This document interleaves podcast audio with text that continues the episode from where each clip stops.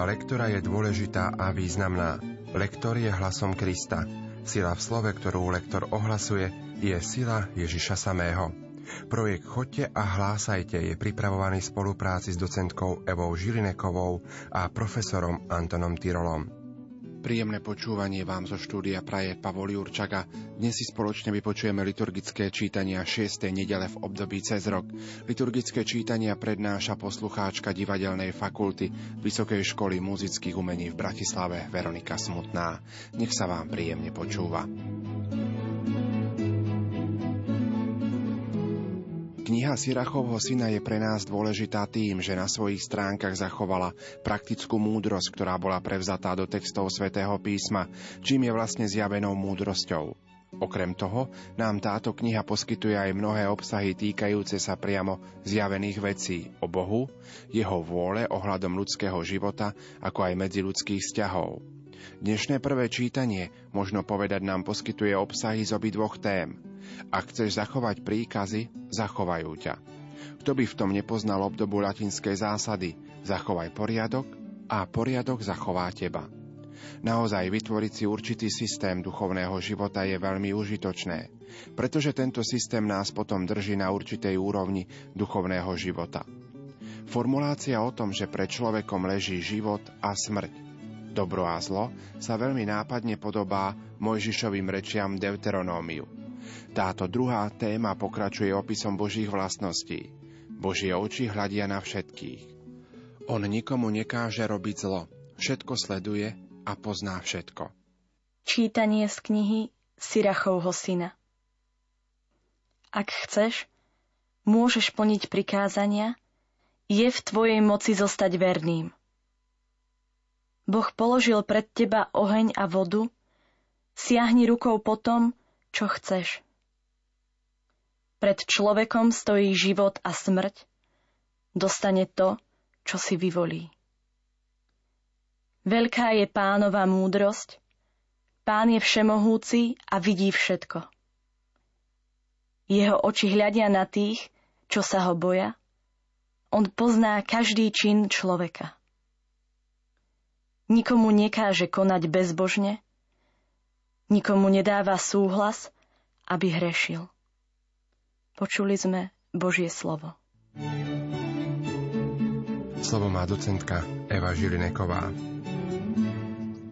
Opäť sa pozrime na to šikmé písmo, teda na tie písmená napísané v kurzíve, ktoré máme hneď nad zahlásením. Boh nikomu nekáže konať bezbožne. Ono sa nám to ocitlo potom aj ku koncu tohto čítania, tohto úrivku. Slobodná vôľa je iba vtedy pravá, keď sa vo všetkom podriaduje vôli Božej. A my tu máme tieto odporúčania napísané. Môžeme si vybrať, či chceme oheň alebo vodu, či chceme život alebo smrť. Z hľadiska výslovnosti pozor na to, na začiatku máme ak chceš. Je to veľmi ťažká kombinácia dvoch spoluhlások, ale naozaj od toho veľa závisí. Ak chceš, je to ťažko vysloviteľné. Je v tvojej moci zostať verným. Tamto ť sa mení na d, lebo v je znelá spoluhláska. Boh položil pred teba oheň a vodu. Rozdielme si to v intonácii, aby sme videli ten rozdiel oheň a voda. Veľká, tam máme mekčeň v slove veľká. Pánova múdrosť vždy povieme krátko, nikdy nie pánová. Každý čin človeka, opäť to môžeme povedať pomalšie. A záver, nikomu nekáže konať bezbožne. A v druhom verši nikomu nedáva súhlas, aby hrešil.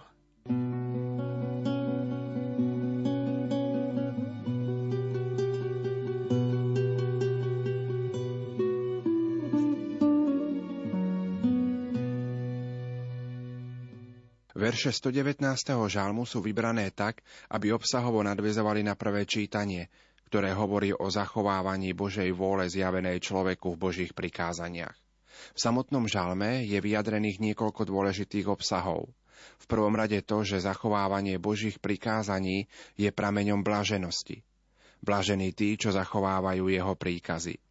Nejde tu len o nejakú blaženosť vyplývajúcu zo správnej voľby, ale o blaženosť nadprirodzenú, ktorá spočíva v priateľstve s Bohom – Druhou dôležitou skutočnosťou je to, že od človeka sa očakáva vernosť.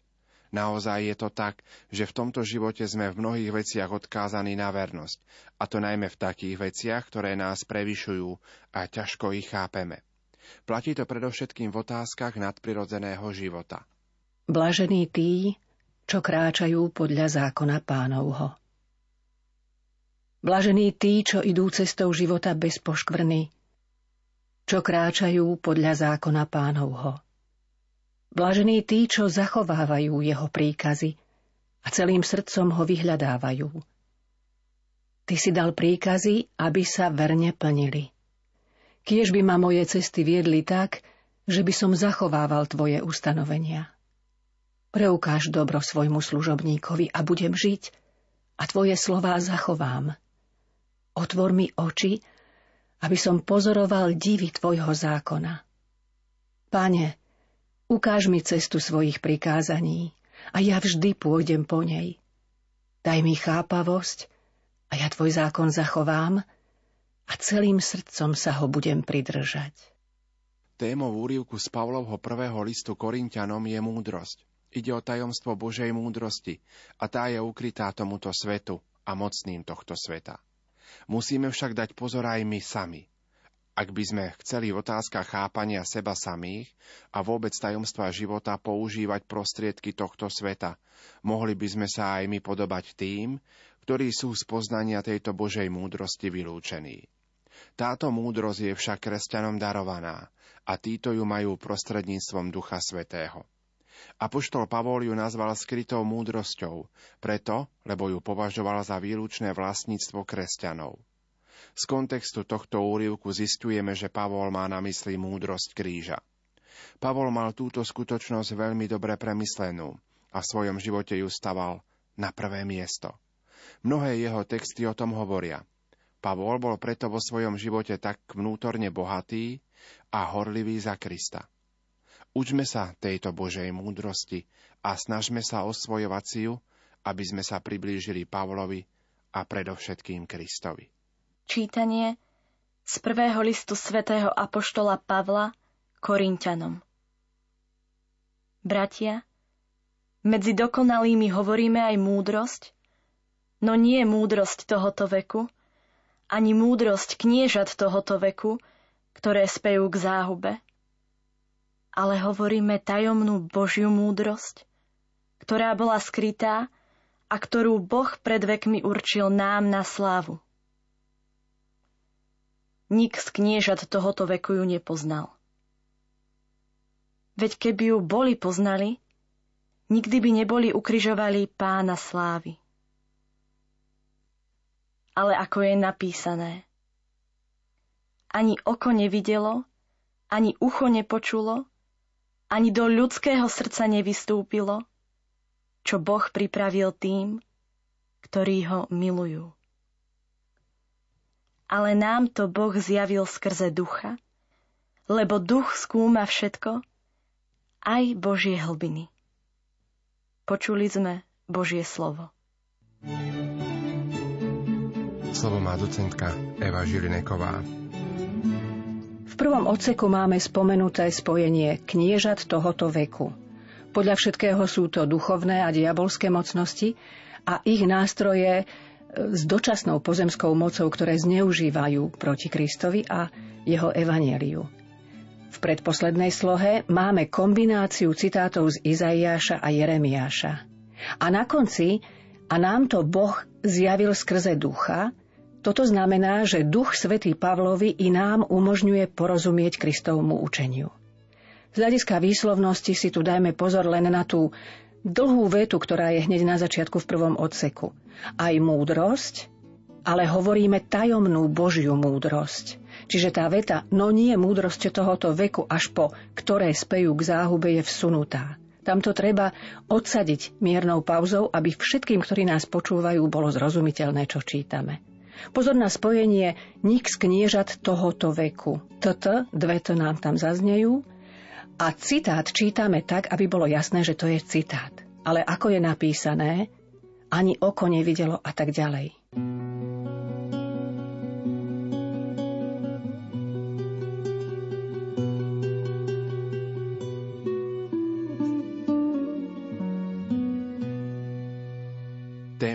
Pomerne dlhého evanieliového úrivku je vzťah starého a nového zákona, ktorý evangelista Matúš opísal v uvedenom oceku reči na hore.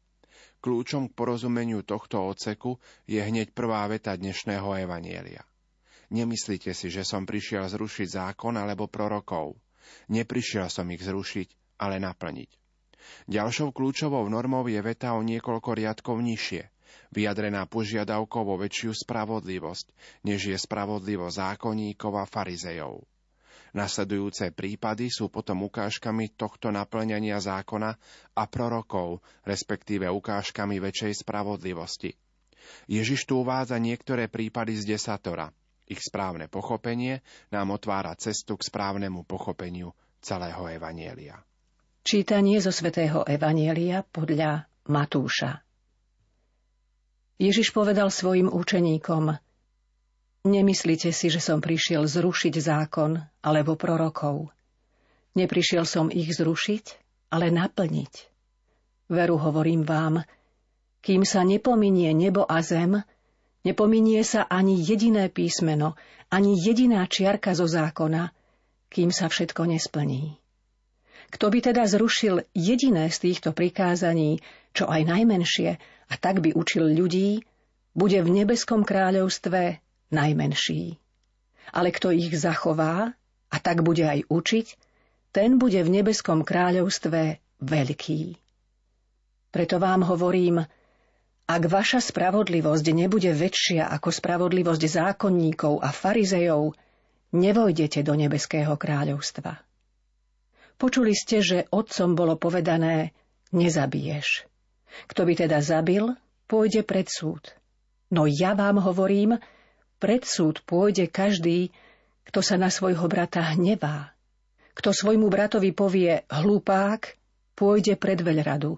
A kto mu povie ty boha pustý blázon, pôjde do pekelného ohňa. Keď teda prinášaš dar na oltár a tam si spomenieš, že tvoj brat má niečo proti tebe, nechaj svoj dar tam, pred oltárom, a choď sa najprv zmieriť so svojím bratom, až potom príď a obetuj svoj dar. Pokonaj sa včas so svojím protivníkom, kým si s ním na ceste, aby ťa protivník nevydal sudcovi a sudca strážnikovi a aby ťa neuvrhli do väzenia. Veru, hovorím ti, nevídeš odtiaľ, kým nezaplatíš do ostatného haliera. Počuli ste, že bolo povedané, nestudzoložíš. No ja vám hovorím, každý, kto na ženu hľadí žiadostivo, už s ňou studzoložil vo svojom srdci. Ak ťa zvádza na hriech tvoje pravé oko, vylúb ho a odhoď od seba, lebo je pre teba lepšie, ak zahynie jeden z tvojich údov, ako keby sa malo celé tvoje telo dostať do pekla. A ak ťa zvádza na hriech tvoja pravá ruka, odtni ju a odhoď od seba, lebo je pre teba lepšie, ak zahynie jeden z tvojich údov, ako keby malo ísť celé tvoje telo do pekla. Ďalej bolo povedané, kto prepustí svoju manželku, nech jej dá priepustný list. No ja vám hovorím, každý, kto prepustí svoju manželku, okrem prípadu smilstva, vystavuje ju cudzoložstvu. A kto si vezme prepustenú ženu, cudzoloží. A zasa ste počuli, že otcom bolo povedané, Nebudeš krivo prisahať, ale splníš, čo si pánovi prisahal. No ja vám hovorím, vôbec neprisahajte. Ani na nebo, lebo ono je Božím trónom, ani na zem, lebo ona je podnožkou jeho nôh, ani na Jeruzalem, pretože je mestom veľkého kráľa, ani na svoju hlavu neprisahaj, lebo ani jediný vlas nemôžeš urobiť bielým alebo čiernym ale vaša reč nech je áno, áno, nie, nie. Čo je navyše, pochádza od zlého. Počuli sme slovo pánovo.